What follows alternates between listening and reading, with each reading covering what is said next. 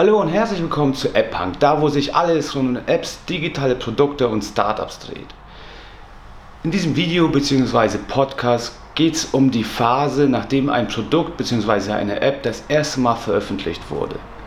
Damit ist es auch das letzte Video bzw. Podcast aus der Reihe vom Konzept bis zur App.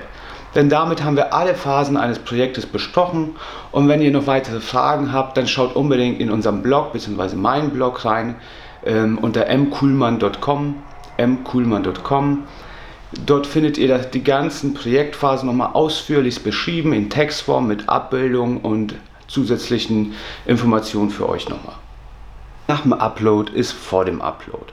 Ein digitales Produkt, eine Software ist nicht ein statisches Gebilde, wie zum Beispiel ein Tisch, den man beim Scheiner bestellt, sondern ein System, was auch äußeren Umsch äh, Einflüssen unterliegt, aber auch so komplex, dass natürlich noch Fehler beinhaltet sein können. Das heißt, man sollte daran denken, dass hier ständige Wartung und Arbeit erforderlich ist. Und hierfür empfehlen wir bei AppPunk, machen wir das zumindest mit unseren Kunden, einen sogenannten Rahmenvertrag zu vereinbaren. Denn was man vermeiden sollte, ist, wenn man merkt, dass etwas nicht mehr funktioniert, erst ad hoc mit seiner Agentur oder seinem Entwickler zu sprechen. Denn diese haben natürlich das Interesse, eine optimale Auslastung zu erreichen und arbeiten wahrscheinlich schon am nächsten Projekt und haben schon dem nächsten Kunden eine Deadline versprochen. Das heißt, selbst natürlich, wenn sie wollen, können sie jetzt nicht unbedingt ad hoc reagieren und sich für euer Projekt Zeit nehmen.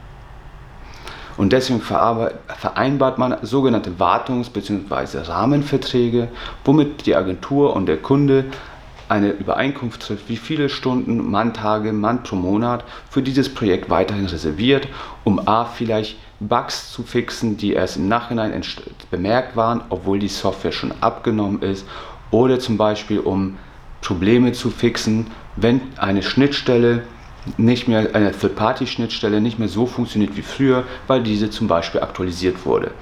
Beispiel ist dafür natürlich Facebook, aber auch Bezahldienste und andere Third-Party-APIs. Dann ist es erforderlich, das eigene Produkt nochmal zu aktualisieren und auf die neue Schnittstelle anzupassen.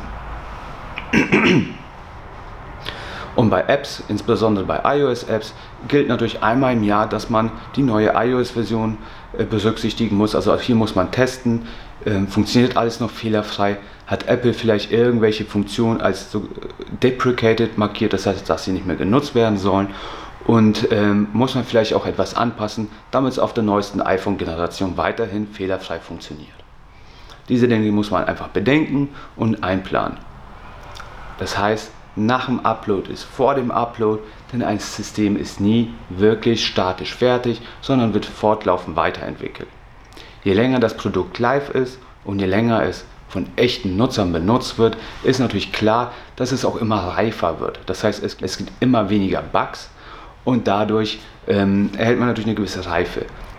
Macht man einen großen Umbau, baut ein neues Major Feature ein, kann es natürlich sein, dass hier wieder Edge Cases versteckt sind, die später erst im Live-Betrieb ähm, sich rauskristallisieren. Eine Besonderheit ist hier natürlich auch noch bei iOS-Apps zu beachten, gerade wenn man den Rahmenvertrag verhandelt, denn iOS-Apps gehen durch eine sogenannte Review jedes Mal, wenn sie aktualisiert werden. Das heißt, bei jedem Update lädt man die App hoch und dann schaut sich Apple, also wirklich ein richtiger Tester, ein Mensch bei Apple die App an und testet diese durch. Das dauert in der Regel zwei bis drei Werktage, das heißt, das Update ist nicht sofort online.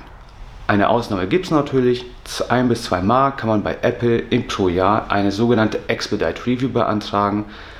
Aber hat man das ein, zwei Mal schon gemacht, sagt Apple beim dritten Mal nein und manchmal schon beim zweiten Mal. Und das Ganze muss man begründen. Also einfach ein Update beschleunigen ist nicht, sondern wirklich nur in kritischen Fällen ist dies möglich. Das heißt hier bei iOS-Apps nicht unbedingt auf die kürzeste Reaktionszeit achten, sondern hier ist das Testing und die Softwarequalität wichtig. Aber darauf gehe ich in einem neuen Video ein. Kommen wir zurück zum Rahmenvertrag. Im Rahmenvertrag muss natürlich definiert werden, einerseits wie viele Manntage man im Monat, also die Agentur im Monat für das Projekt reservieren soll, was passiert mit den Manntagen, wenn diese zum Beispiel nicht vollständig aufgebraucht werden und auf was für eine Art und Weise funktioniert die Zusammenarbeit. Ist es eine reaktive Zusammenarbeit, das heißt der Kunde schickt einmal im Monat immer, was er umgesetzt haben möchte oder welche Fehler beseitigt werden müssen Oder gehen die Entwickler zum Beispiel von sich aus einmal im Monat in den Crash Reporter und gucken, ist vielleicht die App abgestürzt, was müssen wir Bug fixen und testen vielleicht von sich aus die neue iOS-Version. Da muss, muss einfach definiert sein, damit es nachher keine Missverständnisse bei der Zusammenarbeit gibt. Genauso muss im Vertrag definiert sein, was passiert mit Stunden, die nicht abgerufen wurden. Werden die angesammelt über die nächsten Monate oder darf man vielleicht nur maximal drei Monate ansammeln und dann verfallen diese? Genau solche Punkte müssen definiert sein, denn für die Agentur ist es zum Beispiel natürlich wiederum schwer planbar, wenn der Kunde drei, vier Monate nichts von sich hören lässt und auf einmal alle Tage auf einmal in Anspruch nimmt. Das ist wiederum schwer planbar und erfüllt also nicht das Ziel und den Zweck des ganzen Rahmenvertrages.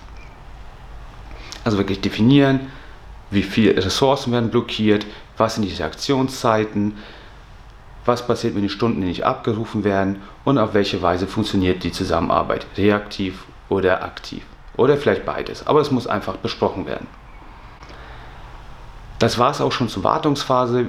Das ist kein Hexenwerk. Hier gilt es einfach darum, zu berücksichtigen, dass eine Software ein digitales Produkt, ein dynamisches Gebilde ist und für alle Beteiligten eine gewisse Plan Planbarkeit zu schaffen, sodass die Zusammenarbeit weiterhin erfolgreich funktioniert und auch dem Produkt dienlich ist, es ständig zu aktualisieren und die bestmögliche Qualität zu garantieren.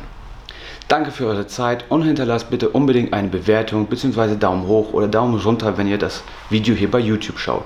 Denn nur mit dem Feedback können wir besser werden und wissen, was wir verbessern können und welcher Content bei euch gut ankommt. Denn auch wenn das das letzte Video von der Reihe vom Konzept bis zur App war, geht es natürlich weiter mit Themen rund um Apps, digitale Produkte und Startups. Also abonniert jetzt diesen Podcast bzw. Channel und bis zum nächsten Mal bei AppBank.